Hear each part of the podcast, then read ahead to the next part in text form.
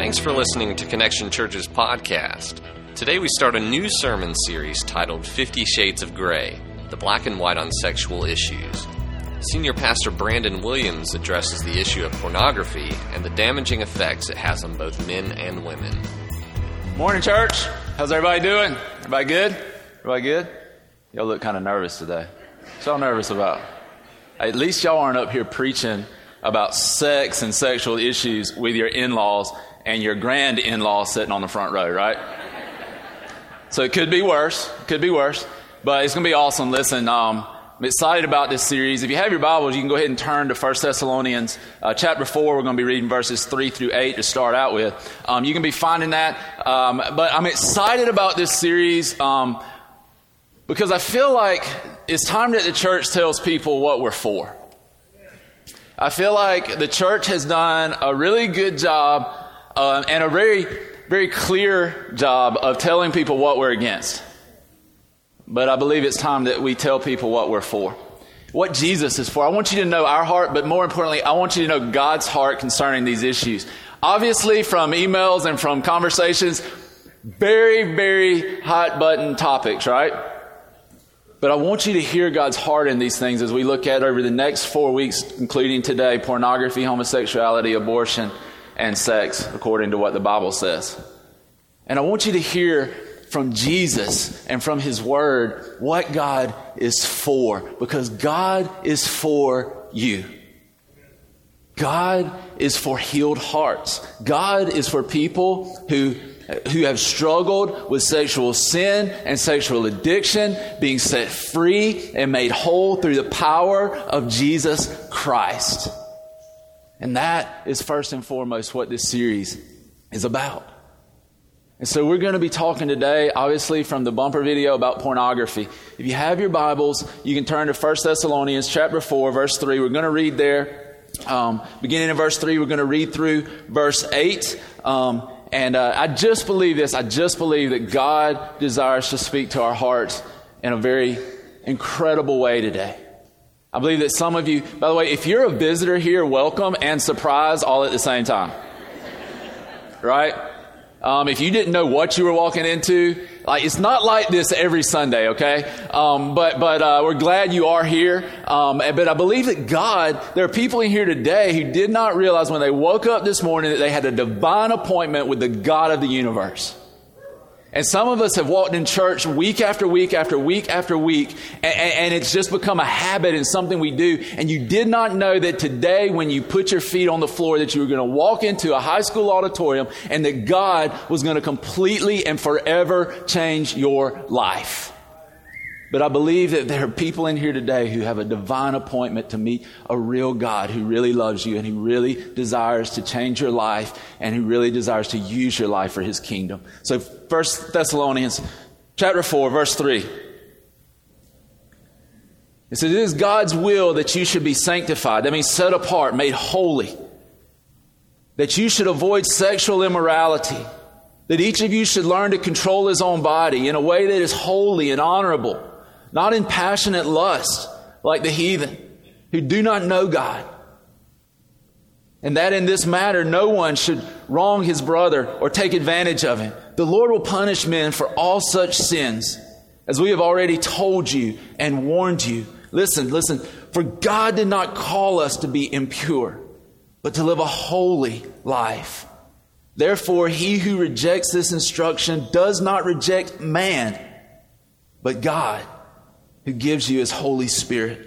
You saw some statistics earlier, but I want to run through just a couple of them. 72% of men, 28% of women regularly view pornography. The average age boys see hardcore pornography for the first time is 11.4. Most people instruct us that if we have a, a child, we should begin talking to them about pornography at the age of 10. That is my oldest son in four months. That makes me want to break somebody's legs. Preacher, no preacher. It completely just makes me irate that there are people out there who would like nothing more than for my children and your children and for you to be addicted to something that masquerades as a path of life and takes us down a path of destruction. But the average age for the first time for a boy to see hard poor, hard, hard poor, Hardcore pornography is 11.4. 90% of children between the ages of 8 and 16 have viewed porn. The largest consumers of porn are 12 to 17 year old boys. 50% of pastors regularly view pornography. Every second, 28,258 people view pornography. Every minute, $184,500 is spent on pornography. 38% of adults say that pornography is morally acceptable. And yet, listen to 1 Corinthians chapter 10, verse 8.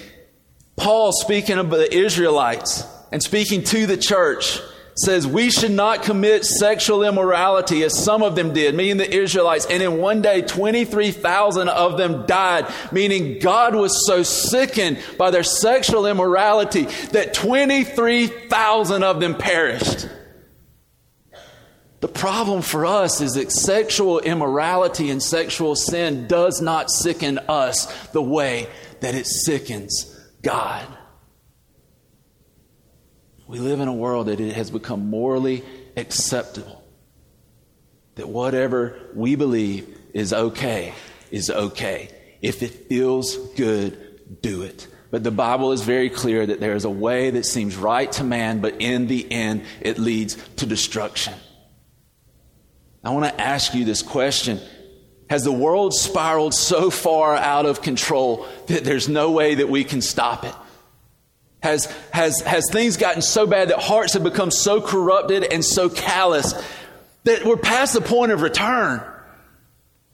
Is all hope lost? Are we, fi- listen, are we fighting a losing battle? Am I wasting breath today? Has all hope been lost because the world and our culture has spiraled so far down that there's no way it can be turned around, that there's no way that it can change, that there's no way God can do a work in our heart to redeem us from the curse of sin and from our own lustful hearts?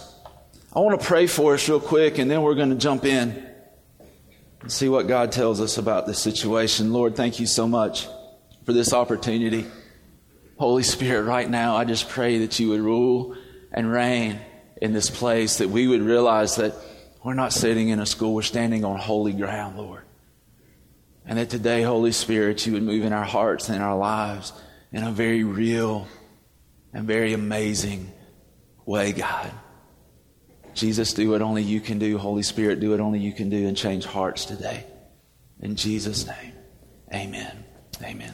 And I was, I was studying this subject, and the joke around the office got to be I would be talking to somebody, and I'd be like, well, I got to go look at porn. And so I'd go back to my office and, and I'd start checking things out. And I found out real quick, like, you have to be careful when you Google pornography right? Doing research, um, it, like the, the research that leads to an addiction kind of thing. And so have to be real careful. And I started studying this topic and I started looking at it and I started just praying through, God, what do you want me to share? It's so vast. And, and the first thing I wanted to do is try to give you a definition. And so I started looking at what uh, se- the, the uh, secular world, what does our culture define as pornography? What does it tell us that pornography is? And I began to look at that. And what I found is that it differs with whoever you talk about or talk about it with. It, it, it, differs. I mean, the Supreme Court couldn't even decide what pornography actually was or is. And so it begins to, to you begin to see these vast different um, I guess, definitions of what pornography is. But the one thing that I found to be consistent in every definition was this it, it, it, was writings, pictures, films, and other mediums that were designed to stimulate sexual excitement. Regardless of the medium that people agreed on, that that's, that stimulus came, the one thing they all had in common was whatever medium was used, the one thing it had in common was that it was there to elicit a lustful sexual stimulation that, that, listen, it was a legitimate desire, but it was being projected in an illegitimate way. Right? A legitimate desire that's being projected in an illegitimate way. And so the world gives us all of these different mediums that tell us that, listen, it's okay. It's okay to be sexually stimulated by these images. What's crazy is 40 years ago, we've got magazines that are out on counters in time savers and in drugstores that 40 years ago were hidden under counters. Listen, those magazines, they're not even considered pornography. And our culture has slipped so far, so much so that it can't even define what pornography is. And we find this vast definition of pornography that's broad and it's vague. And so this morning, I want to encourage you not to look and define pornography by the medium that it comes through, whether it's a film, whether it's a book, whether it's a magazine, whatever it may be. I would say define pornography by its function and how it works and what it does in your life. Because the one thing that all of them had in common was that it aroused lust and it aroused a sexual stimulation and erotica in people. That was the point. That was the goal of pornography. What does the Bible say about pornography? I mean, right? We're in church. What, what does the Bible teach about pornography? As I started studying it, here's the thing I found. It never mentions the word pornography I was like, come on, God, help me out.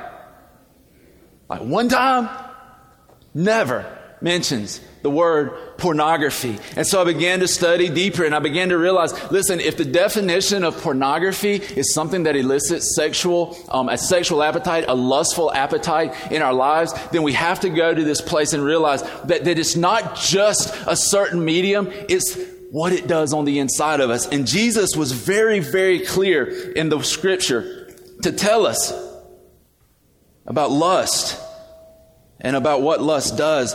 So many times when we look at pornography and we look at, at what it does and we look at how we should avoid it. This is typically what we've got is don't do it. Don't look at it. It's bad. It's wrong. Stay away. Or when we talk about adultery, we say, listen, don't commit adultery. Don't do these things. And even the Jewish people back in the day with the rabbis, they were very clear on not, not going to an extreme of having an affair, not, not, not looking um, upon uh, a, a woman and, and then going and having an affair. But Jesus comes into the scene and he says, listen, you're living by the letter of the law, but you're ignoring the heart of what it's trying to tell you. So the Bible never mentions pornography, but in the Gospel of Matthew in chapter 5 verse 27, this is what it says. Jesus tells us this. He says, you have heard that it was said, do not commit adultery. But I tell you that anyone who looks at a woman lustfully has already committed adultery with her in his heart. If your right eye causes you to sin, gouge it out and throw it away. It is better for you to lose one part of your body than for your whole body to be thrown into hell. If your right hand causes you to sin, cut it off and throw it away. It is better for you to lose one part of your body than for your whole body to be thrown into hell. What is Jesus saying? He's saying, listen, it's not just the act of committing a sexual adultery with another woman. It's the thought that happens in your mind. Jesus is saying, I'm not here to modify your behavior. I'm here to change your heart. And so when we look at the purpose of pornography, and the purpose of pornography is lust, it is for us to be sexually stimulated by somebody other than our spouse, we have to come back to this scripture and realize that Jesus is dead set against pornography because he says, don't even lust in your heart because if you've lusted in your heart, you've already committed adultery. And understand, guys, listen, listen, listen, listen, girls, listen. There's not one person in here who's not guilty of that. So before we cast stones, Let's just all admit that according to Jesus, we're all adulterers. And I know some of you in here are single. Listen, a lot of you are single. You're not off the hook either. Because the one that you're robbing of a covenant relationship may not be your spouse, but it's God. You've entered into a covenant with God that you would not look upon another woman or another man lustfully. And yet we find ourselves at times falling into this sin or, or, or, or getting caught up in it. The flip side of this, guys, listen, I told you that lust is, is, an is, is, is, is a legitimate desire when you define it as a strong drive or a strong desire. Listen, if you are, are strongly attracted to and, and, and, you have a strong sexual drive for your spouse, then like boing chicka boing boing, that's awesome, right? Go after it, man. That is awesome. That's what God created. Man, that is part of marriage. That is part of why it is so good to be married. Like husbands, your wife can do things for you nobody else can do. Right? Wives, the same thing. That's why it's awesome. In the right context, it is good. It's as natural as, as getting hungry. I mean, it's just, it's part of the way God designed us. He gave us a very good desire for sexual intimacy. That is awesome. But it has to be within the right context. Our definition for pornography from a biblical viewpoint is that any movie, book, magazine, website, picture, or anything else that causes you to be aroused by and or lust after someone other than your spouse is porn. Any movie, book, magazine, website, picture, or anything else that causes you to be aroused by and or lust after someone other than your spouse is porn. And listen to me, porn is sin, period. Period. Sin separates us from God. The Bible is clear that sin leads us to death. And here's the thing I hear a lot, but but I did this or I did that. I didn't die. My life isn't miserable. But maybe the reason, listen, maybe the reason we don't realize that in some way we have died is because we've never really lived. Maybe the reason we don't realize that this has taken us down a destructive path and leading us to death is because we've never really lived under the grace and the power of Jesus. Maybe He's never really had control of our lives. Maybe our complete identity has never been found in Christ. Maybe we haven't discovered yet what it means to really live if we don't recognize the destructive patterns that sin and specifically pornography, lead to in our lives. Sin leads to death. Something we hear a lot about pornography, and people say this all the time, is that it doesn't hurt anybody. It's just me. It's just me and a computer screen. It's just me and a magazine. It's me and a book. It doesn't hurt anybody. It's the biggest lie from the pit of hell that you could ever hear or ever say. It hurts a lot of people. Namely, number one, it hurts God. It hurts God. We need to realize that all sin is sin against God. Here's the funny thing like, you wouldn't look at pornography if you had to sit on the, like the, the roof of the courthouse. Like if you had to carry your laptop up to the peak of the courthouse where everybody could see you, you probably would choose not to look at pornography. But the reality of it is, do we really think we can hide it? Do we really think that anything is done in private? And God sees it all. God sees everything. And here's the sad thing and the sad state of the church, people, is that when we hear that God sees everything and that He knows everything, and that even when you're in the closet and, and, and nobody else can see, or you're in your bedroom and nobody else can see, or, or you're in the shower and nobody else can see, and nobody else knows what's going through your mind, God knows. And here's what's sad is that when we think about that, it brings more horror than hope. Because our view of God is somebody that would rather catch us rather than deliver us.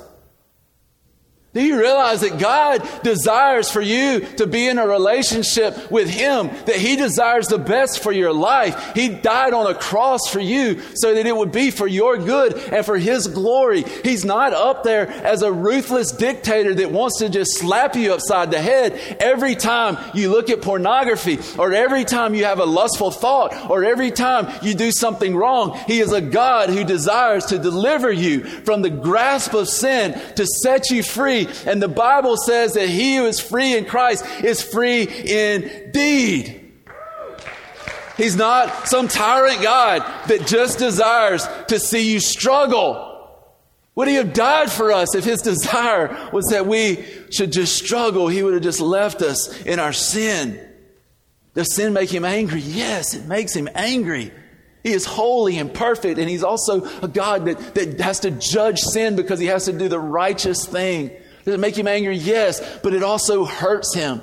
Listen, I'm an imperfect father. I know I'm imperfect, man. I am reminded of that daily. One of my biggest struggles with condemnation is not being a good enough father. And, and this year during baseball season, my son Dake, man, and my oldest son, he started out killing the ball. He was killing ball, hitting it good. We get to all stars, like, he couldn't get a hit for anything. And, and he, he was struggling, and every time he'd go up there, man, he just hit a little ground ball to second base. I thought if he hit one more ground ball to second base, my head was going to explode. I mean, it just got that bad. And the funny thing about Dake is like, he's got a real hard shell, but on the inside he's real soft. And so nobody else could really see this except for me as I was coaching third. But he hit the ground ball to second. He get thrown out. And I mean, he's so frustrated. He's coming off the field. And the one thing about Dake, I love him to death, but when he cries, man, he makes an ugly face. Y'all ever notice like when people get really, really where they're crying a lot, like their face, it just goes all kind of distorted, like ugly face. And Dave, man, when he starts crying, he's like, I mean, it just all, I don't even know how he does it. He makes an ugly face. And so for the whole summer, I'm watching him run off the field after grounding into the second base and, and getting out again. And I see the ugly face. And, and, you know, part of me was like, wow, just get a hit, man. Just hit the ball. It's a pitching machine. It's going 44 miles an hour every pitch. You know, like, how fast was that pitch? 44. You know how fast the next pitch is going to be? 44. Hit it, hit it, hit it. You know what I'm saying? But then the other part of me, I hurt so badly as I watched him run off the field. And I see like he's, he's in tears and, and my heart literally would break for him because I want to see him do well. I want, I don't want him to struggle.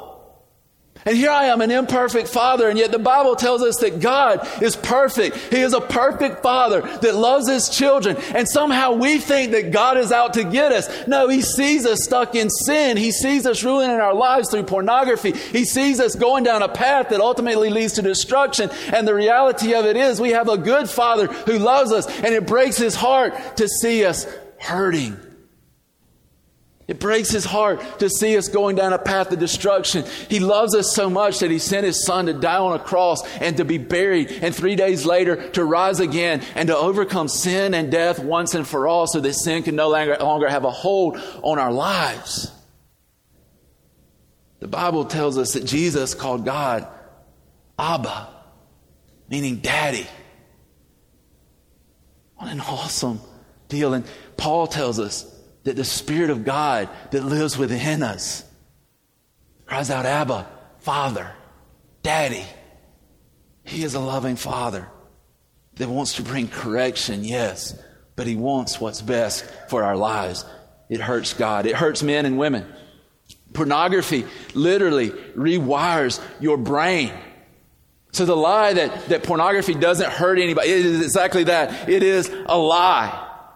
Because the reality is that it hurts men and women. And listen, guys, we can laugh it off. We can pretend like it doesn't. We can whatever. But listen to me. It affects your life. It affects your life. I was doing research on this and I came across a book. It's an awesome book um, by, by the name of Real Marriage by Mark Driscoll. Some of you have read it. I know a lot of the people in our church have read it. And he had some quotes in there by a guy named William M. Struthers. He is a Christian biopsychologist. I could have read this and not given him credit, but you would have known this was not me. Right?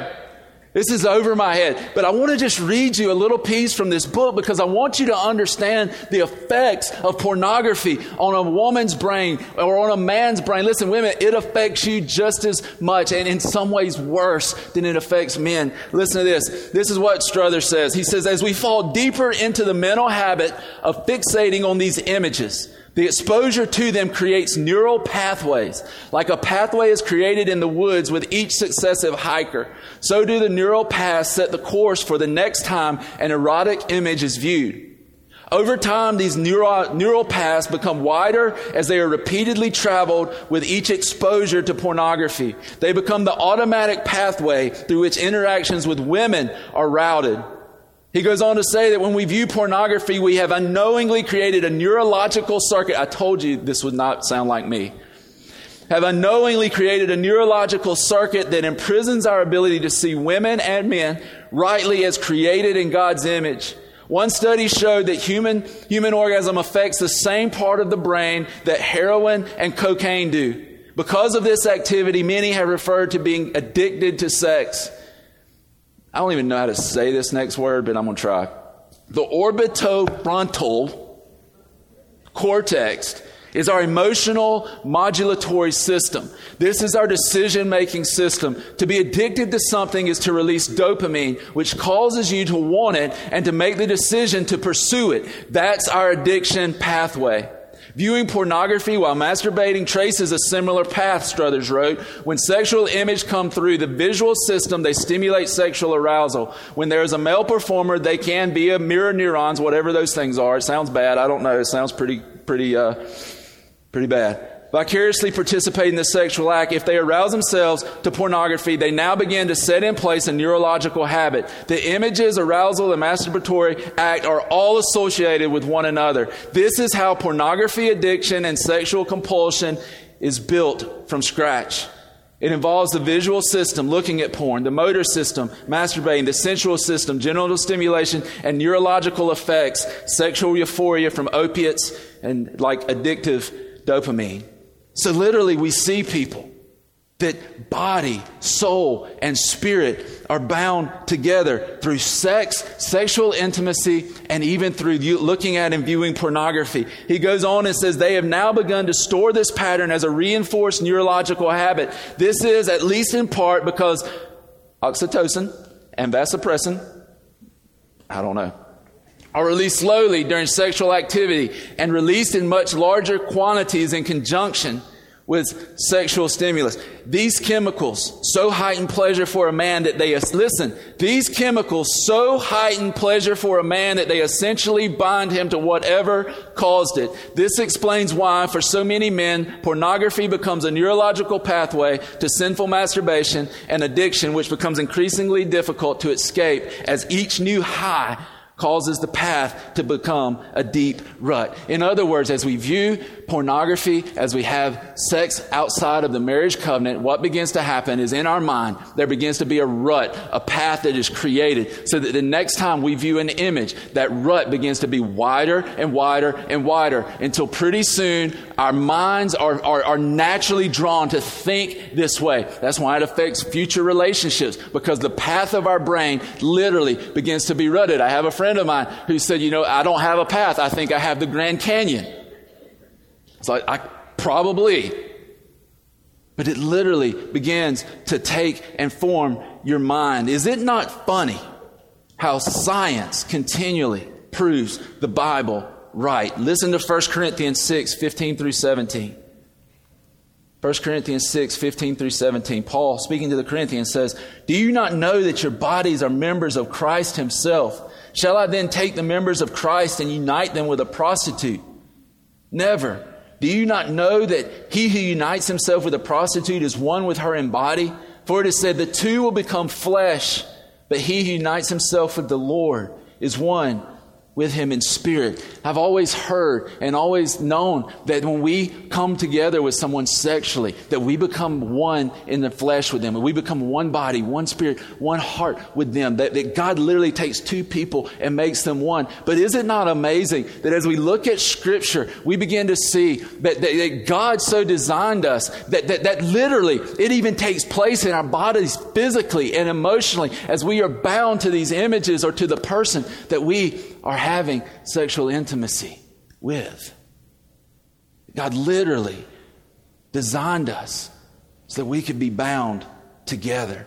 Here's the reality, guys. You can probably think, girls, you can probably think back to the first person you kissed. You can probably think back to the first person or the first time you saw pornography. You can probably think back to the first time that you felt that, that feeling. Like, you know what I'm talking about?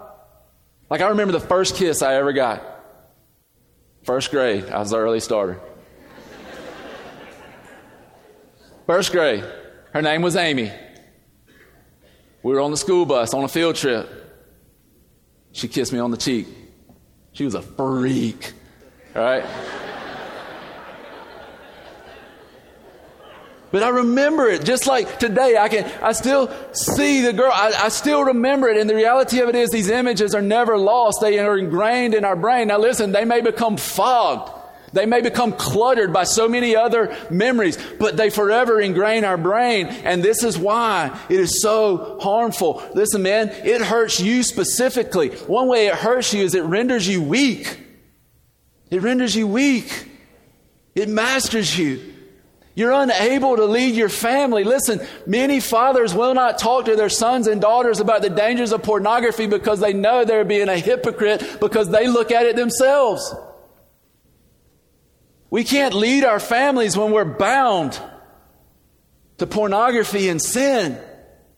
We can't lead our families when we know that in the end of the day, we're telling them not to do it and then we're going and doing it ourselves. It renders us weak. And I hear men all the time like, listen, listen, listen, listen, listen. Obviously, the Fifty Shades thing, man, that, that hit and it was big. And this is not a series about the Fifty Shades of Grey book. But one thing I did hear in regards to that book were men, like all like men from everywhere. They were like, man, I love it when my wife reads that book. Whew. When she reads that book, whoo. I'm like, really? Because here's the problem. Like, if she's only turned on by reading a book or, or watching a movie, then basically what that has made you is an organ donor.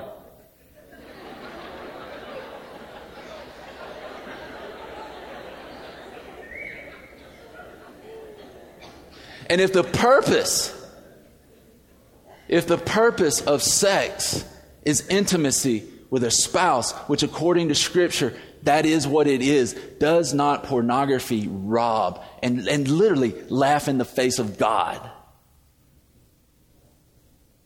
when we view it to stimulate us? Especially, well, listen, when we're stimulated by someone other than our spouse. Guys, listen, if, if it's okay, listen, I don't know about you. Like, I don't want my wife thinking those thoughts about it. I've almost fought people for thinking those, like, you know what I'm saying? Like, when my wife, I'm, God, He's a jealous God. I'm a jealous husband. I'm just going to tell you. I don't want my wife thinking those things. And if it's okay, like as long as, as long as you're getting it or whatever, it's okay. It tells me a couple of things about you guys. Listen, one, you don't respect your wife, nor are you loving her as Christ loves the church. If that's okay with you, you don't respect her. Ladies, if, if, if, if that's what it takes for you, you're not respecting your husband. I doubt very, now there's probably some in here, listen, listen. I doubt very many people in here would invite somebody out of a video to come to their house and perform the act with their wife. So, why would it be okay for that to be swirling around in our mind? Second thing is it tells me is that we don't understand the purpose of sex as intimacy with our spouse. It's not some animal instinct, right? It was created by God for an awesome and amazing purpose to be shared between a husband and a wife. It's not something that was invented by some pervert in a basement with a video camera and a young lady having an identity crisis. It was invented by God for a very distinct purpose. Some of us are so deceived. It tells me that we're, we're in one of two places. We're so deceived that we think it makes us a man, or either we're living our lives in a whole lot of shame and a whole lot of guilt. And neither one of those are correct. It hurts women specifically. It hurts one the same way it hurts men. Listen, ladies, the same paths are created in your minds. The same destructive patterns are done in your minds. The same effect on your thought process. But here's the thing I found interesting as I studied this. Listen, the statistics show that women are more likely than men to act out on the things that they read, including outside the marriage covenant. So, for all the guys who get excited about your wife reading or watching it, uh oh right? They're more likely to act out on it. One of the problems with it, and one of the ways it hurts women, is it objectifies women. Basically, pornography, the only way to view pornography and to be okay with it is to say that it is okay to look at a woman as a KFC chicken bucket. Thighs, breasts, legs. Right? And to take the fact that she has a soul, and listen, that she is a daughter of God, created in His image, not to be abused and be demeaned and to be objectified, but to be loved and to be treated as a princess and a daughter of the King. It objectifies women. And it, it hurts women. Man, let me ask you this. Those of you who indulge in pornography, let me ask you this question. What if that was your daughter? Is it something to laugh with with your buddies then? If that image was your little girl?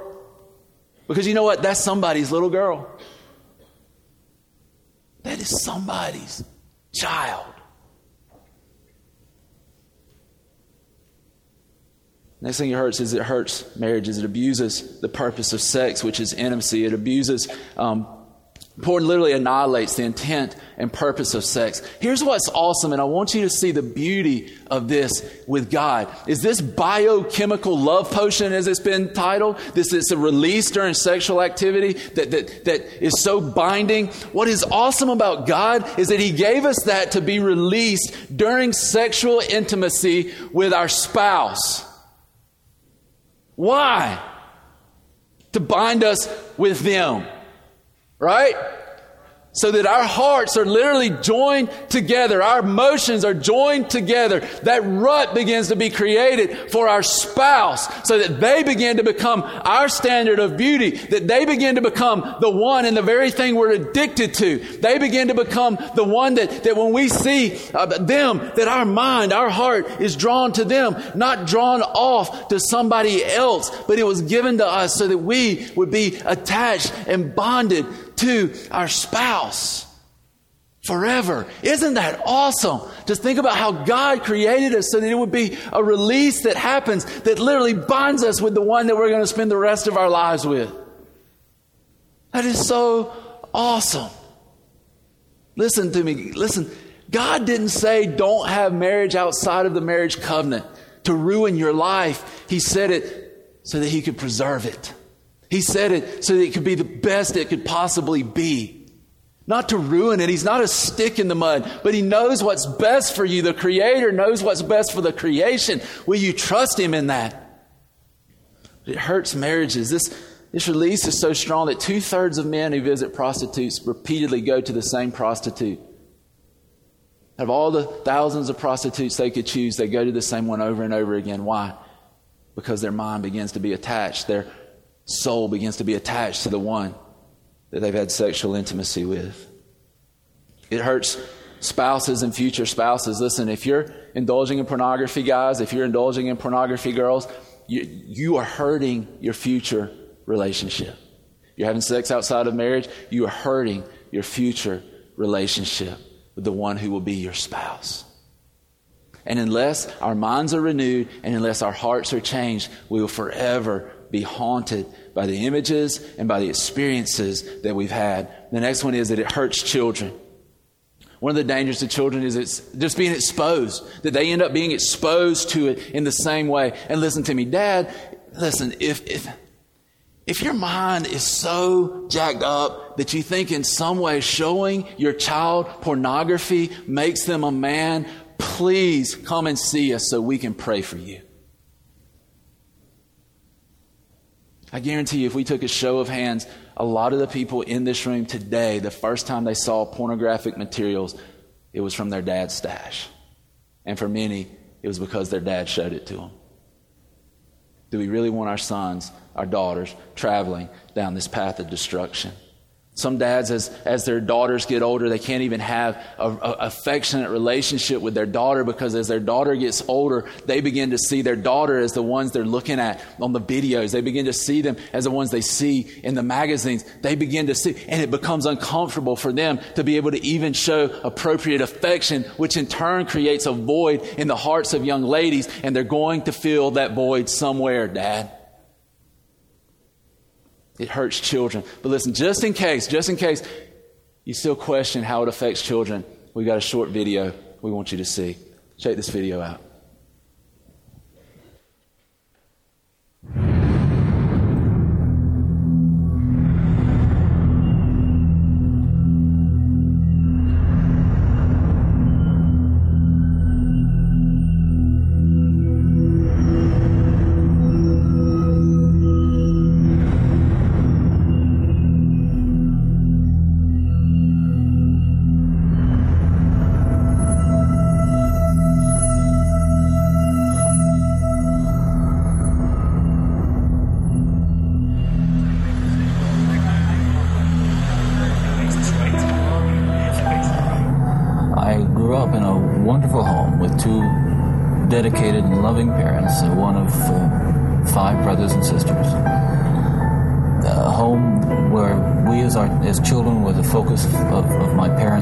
Where we regularly attended church, two Christian parents who did not drink, they did not smoke, there was no gambling, there was no physical abuse or fighting in the home. Basically, I was a normal person. Uh, I, I wasn't uh, some guy hanging out uh, at bars or a bum. Uh, I wasn't a pervert in the sense that you know people look at somebody and say, "I know there's something wrong with them." You just tell. I mean, I I was essentially a normal person. I have good friends. I I, uh, I led a normal life, except for this one small but very potent, very destructive segment of it that I kept very secret, very close to myself, and didn't let anybody know about it.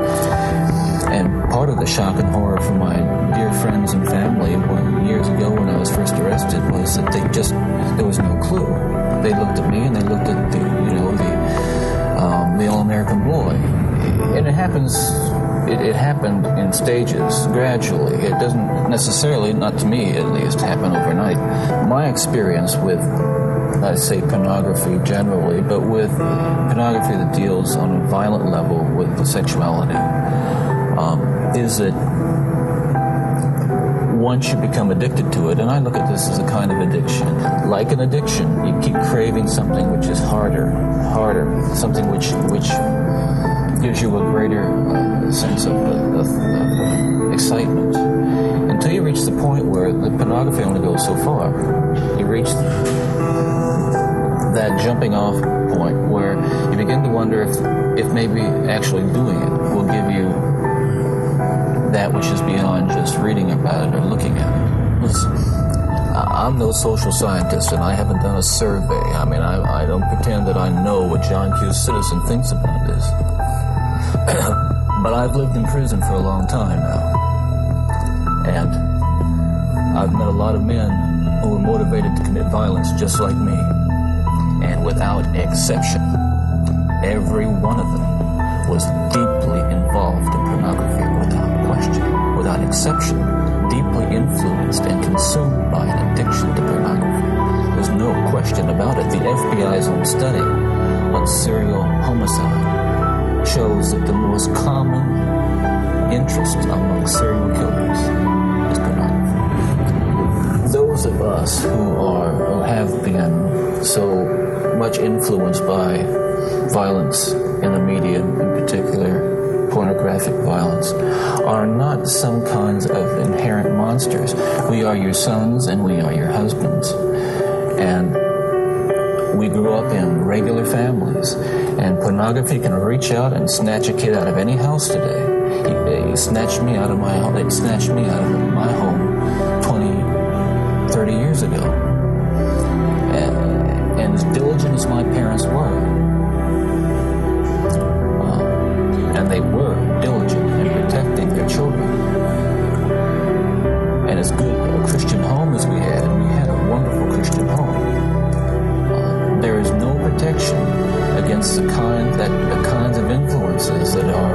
in a society that, that, that tolerates.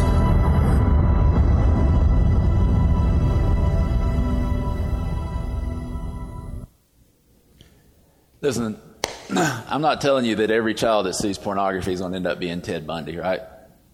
What I am telling you is that it's going to affect them in, in, in bad ways. It's going to bring devastation into their life in some ways. I talked to college student after college student who has now uh, been engrossed in the struggle and they want out. We need to realize, quit thinking that it's no big deal. I was thinking about this and praying through it and, and, and asking God, you know, why? Why is it such a rampant thing in our culture? Why is it so huge? Why is it that, that, that we, we see so many people struggle with this issue? And I actually went and talked to a friend of mine who has had his own struggles, who, who's dealt with this himself. And, and I began to ask him, like, what led you down this path? What is it that caused it? And, and as we thought about it, as we prayed, as we talked, as I read scripture, I came down to about three different things that I've seen cause this. And I want to hit them real quickly. And then I'm going to tell you how we can overcome this sexual addiction to pornography. The first one is that we're looking for this validation of our lives. We look for validation. Listen, so many young men, they hear over and over again that if I'm going to be a man, I have to be with a woman. If I'm, if I'm not going to be with a woman, I need to, somehow, I need to, to, to at least be having the thoughts or, or, or viewing the images or doing whatever um, I can to make myself feel like a man. For girls, listen, so many times we enter into sexual immorality. We get caught into things that, that aren't right. Why? Because we're wanting somebody to validate our lives, to make us feel loved, to fill a void that our father never filled, to do things so that, that we feel valued. So we look for validation. Another one is acceptance. We long to be accepted. It's why gangs are so popular. People are looking for people to accept them. And so people go and they're looking for acceptance. And, and here's what my buddy told me. He said the hard thing about pornography is I could go to the computer and I was always accepted. I could have the redhead. I could have the blonde. I could have whatever I wanted. And she never said no. I never got rejected. So there's an acceptance factor, and then there's an intimacy. We were created for intimate relationships. The problem is pornography hijacks the intimacy that God intended for our lives. We have traded shallow, superficial, shacked up relationships for the intimacy that God desires for us to have with Him. All three of those things end up leading us to a place where we struggle with unbridled desires that run rampant and that pretty soon have taken over our lives and hold us hostage. The reality of it is, guys, that anything that we desire and is not brought up by our desire for God becomes sin. And sex and lust are no different.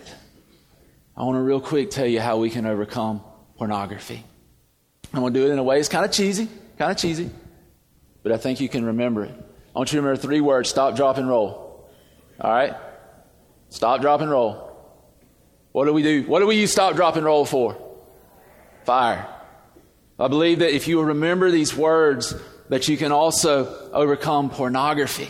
That we can truly be set free from pornography and pornography addiction. Number one, stop. Listen, stop being the victim. Listen, we've got a choice. We can either be a victim or we can be victorious. Every one of us have had things in our lives that didn't go our way, but the reality of it is that we can have victory in Christ. But we've got to get to a place where we stop being the victim of everything that's gone on to this point and realize that if we come to Christ and we trust in Jesus, then He makes us a new creation. The old is gone and the new has come. You can't be a victim and live in victory at the same time.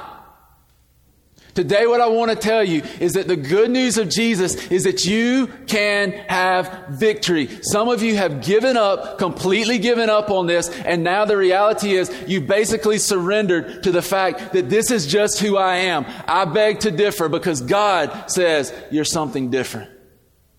When are we going to stop listening to the voices of condemnation and begin listening to the voice of God? Have we made mistakes? Yes. Have we screwed up? Yes. But God has overcome them through His Son on a cross. And when He rose on the third day, the same resurrection power that was in Christ has given us power to overcome sin. Stop being the victim. Stop rationalizing it. Well, I would say, well, everybody's doing it. It's just what people do. That worked when we were 10, not when we're 30. Stop rationalizing it. It's not normal. God desires better for your life. Stop blaming everyone else on your sin. Be honest with yourselves. Listen, the problem is not outside of us. It's not other people. It's not Fifty Shades of Grey. It's not Magic Mike. It's not the porn industry. The problem is on the inside. The problem is in our heart. The last one is stop running after porn. You're trying to put out an unquenchable fire with fire that doesn't even make sense. The second one is drop. No, first of all, drop your guard. We've already said nothing has been done in private. God knows. Why are you continually running from God? You're carrying hurts, you're carrying wounds, you're carrying uh, wounded hearts, you're carrying uh, wounds that, that exist from sexual experiences, from pornography, you're carrying shame, you're carrying guilt. Drop it. Go to the foot of the cross and leave it. You don't have to carry it. Sin does not have to define your life. The grace of God can and will. Find a pastor or a Christian counselor, a Christian friend help you to help you open up and to begin to heal your life. Drop your sin. Number two, drop your sin. Repent of it. Turn your back on the destruction of sin and turn to look into the face of Christ.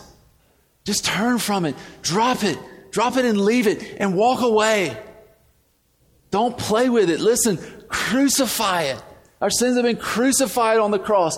Nail them there and don't take them off. Do not resuscitate. Don't try to poke it and prod it and wake it up. Let that thing lay and move away from it.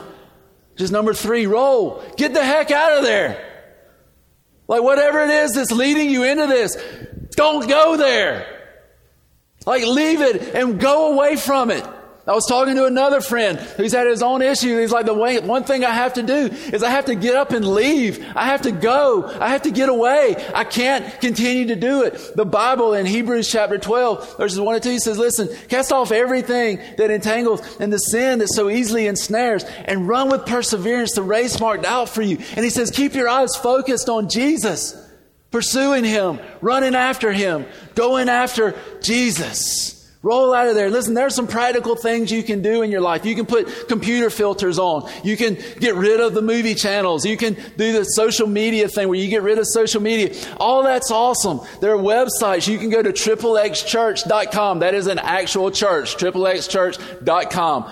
Wow, right?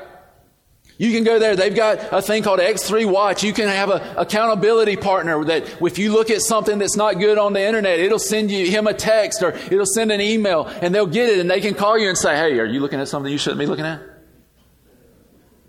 And all that's awesome and all that's good.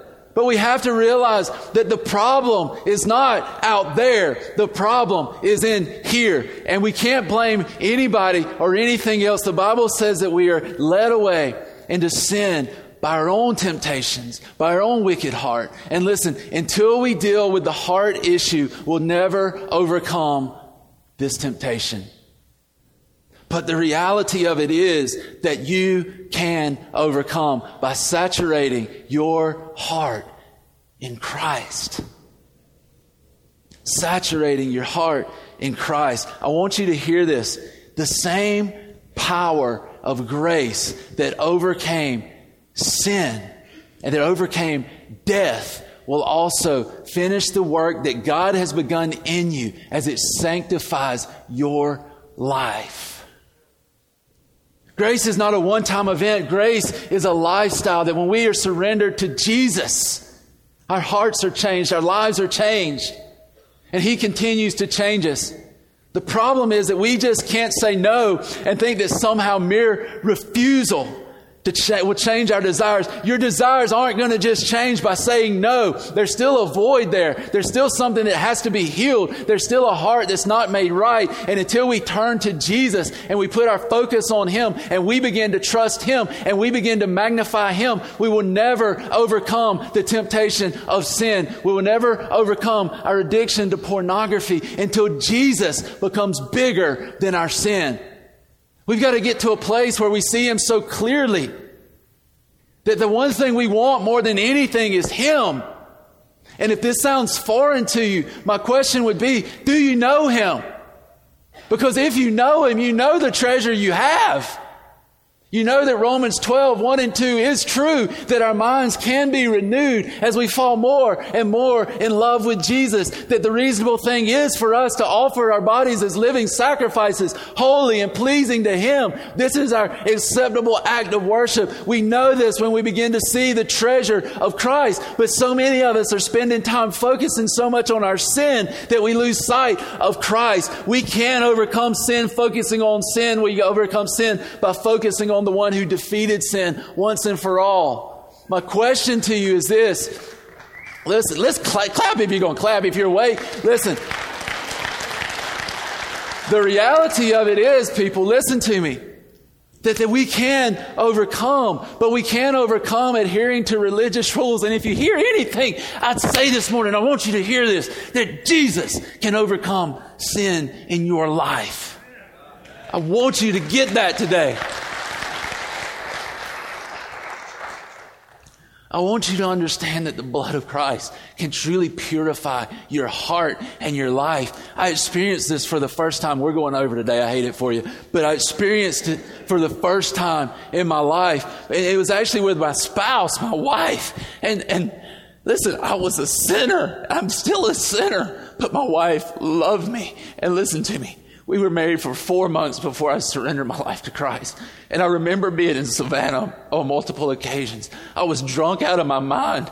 And, and there, there were multiple times that girls would come up to me and they were ready to go, man. And, and I wasn't so perfect that, that I didn't want to go too, that I didn't want to, to go back to the hotel room, that I didn't want to do things with them that I knew I shouldn't do.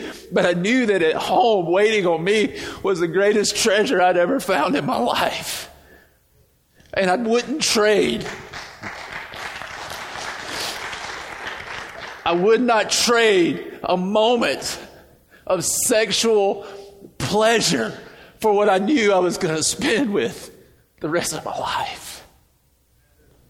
Two weeks later, I went on a spiritual retreat, literally with alcohol still reeking off my breath. I mean, I was, I was, listen, my heart was in a bad place and I was heading down a bad path. And I remember sitting there one on Saturday at lunch and, and, I told God all the crap I was doing wrong. And, and I got to this place where at, right after lunch, this guy gave a talk and he comes up and he's preaching at me and he's calling out every sin that I had. He was, he was talking about everything I was doing wrong. And I was like, I'm about to punch this guy. This dude's ticking me off. And I wanted to go up and punch him in the mouth. And then I don't know how God talks to you, but I know how he talks to me. And right there in that moment, God said, why don't you shut up and listen to him?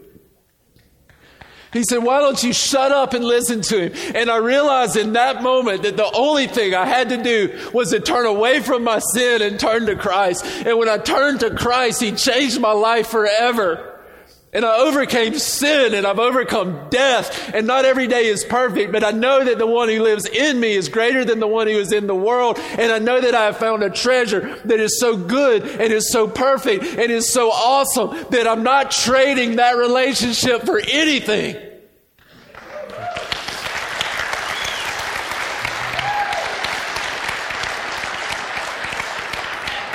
And if we can ever get our eyes fixed on Christ to see the treasure that He is and the treasure that we have, there's nothing that we'll trade that for. There's no temptation so great that we would, we would give this up to have this small, despised, weak little thing dictate and run our lives. We aren't some kind of peasant. The Bible says that we are royalty, that we are children of God, and that God has done an awesome work through the work of Christ and that we can overcome sin. My question is, do you know Him? Do you realize the treasure that He is? Because when you realize the treasure that He is, you will overcome. Dang it.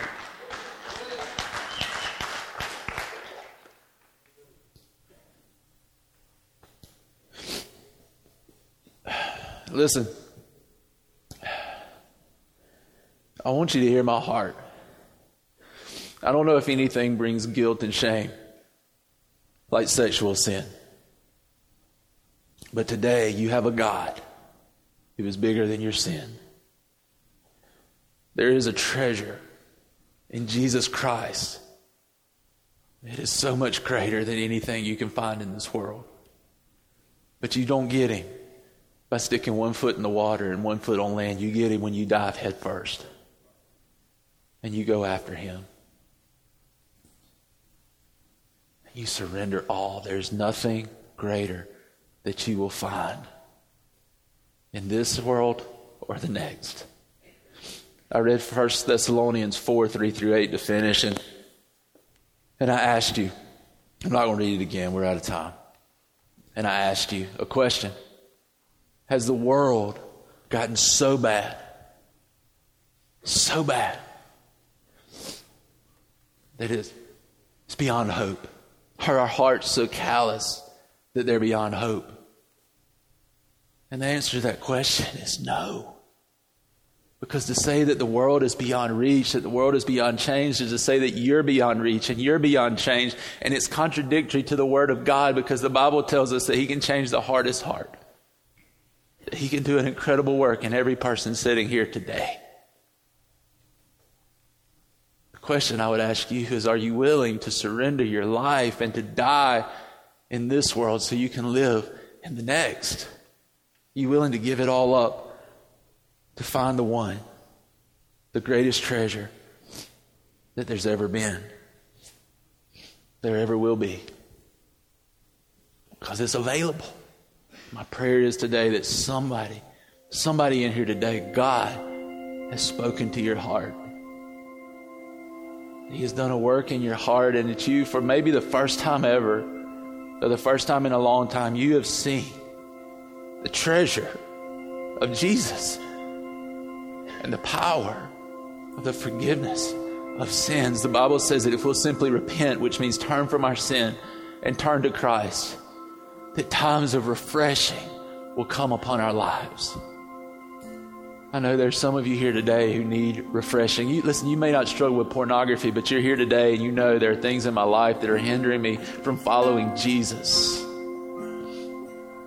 This is what I want to ask you to do, right where you are. I'm going to ask you to stand up. You need refreshing. Today, you know I need to turn and trust Christ. I'm going to ask you to stand to your feet right now because, listen, are you willing to be bold enough? Thank you. Are you willing to be bold enough to say that I need Jesus, that I need this treasure in my life? Listen, stand up, man. Listen proclaim the fact that I need Christ.